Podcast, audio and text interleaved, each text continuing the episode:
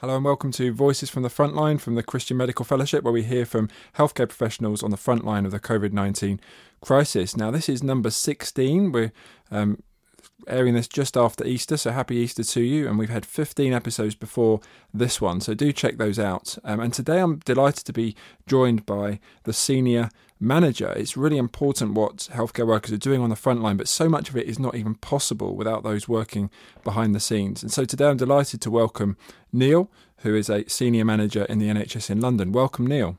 Thank you. It's good to be here. Neil, do give us an idea of what you do in in, uh, in your day to day work, and then I'll ask you how things have changed in the last few weeks.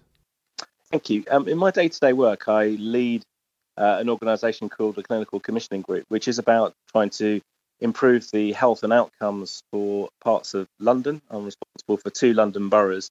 And what we've been trying to do is improve mental health, how GPs work, how we work with the hospitals, and basically trying to improve what we do with children, uh, what we do with the elderly, um, and making sure all the services are designed in such a way so we get really good outcomes for our population. So that's our day to day thing. I'm, I lead an organization. Um, we employ about 140 people. Um, number of clinicians, medicines management, GP advice, and things like that. Um, and basically, uh, we're there to serve uh, our population. Neil, thank you for that. Um, I wonder if you could just give us a, a, feeling of what's changed then, because there must be seismic changes for you with what's going on with COVID 19. Yeah, it's been a fundamental change. So we've really had to sort of look at all of our staff um, differently. Uh, we do basically three key functions.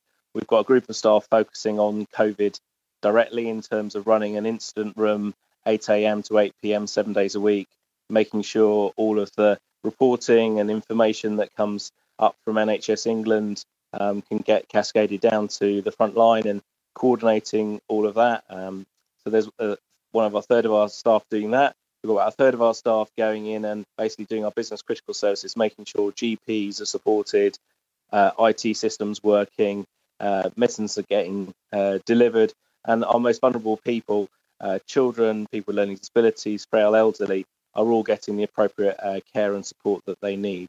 And there's another third, basically, they do more strategic planning work, finance work, governance, and all of that stuff, which we've basically put on hold for basically the next three months. And a number of those staff are being redeployed into places like the Nightingale Hospital or providing support directly into our providers at this critical time. Wow, so incredible, incredible changes then. Thank you for that, Neil.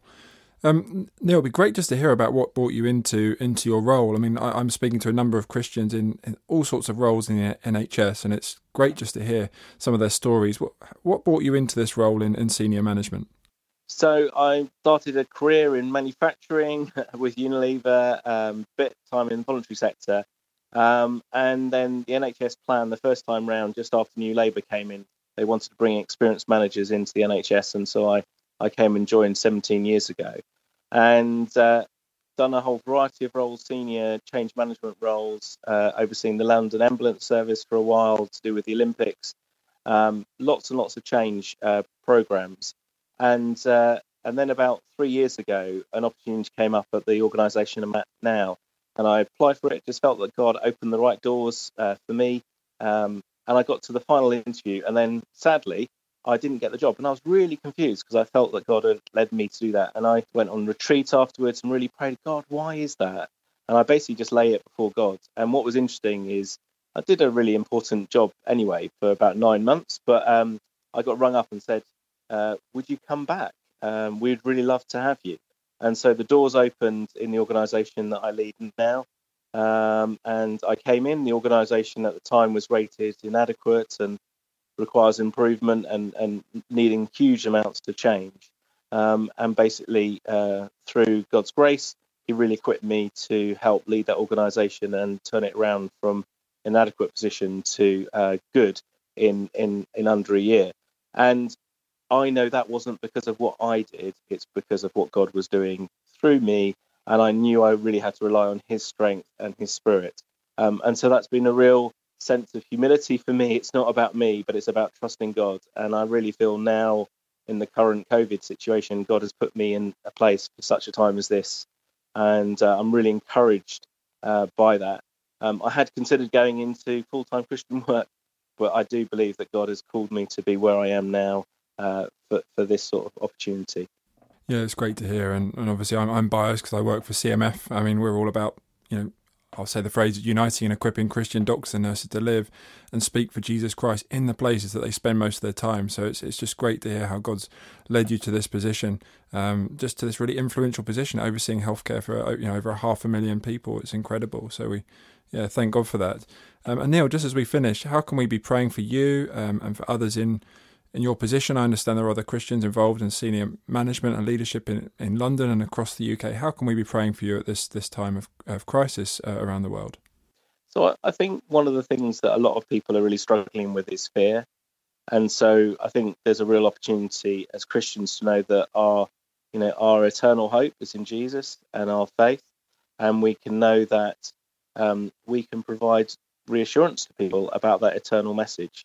Um, I, I kind of like the chaplain uh, kind of phraseology, which is being um, pastorally proactive but spiritually reactive. So um, I don't go out of my way to share my faith um, day in day out, but if opportunities arise, and I think at this point in time, uh, there are a lot of people asking questions, um, and there's a real opportunity to say, well, as as a Christian, this is what I believe, and this is uh, something that really gives me the grounding, and I'm able to share that on a regular basis that there is hope um, in Jesus. And I know there's a whole number of people who are really struggling uh, with a sense of lack of hope at the moment.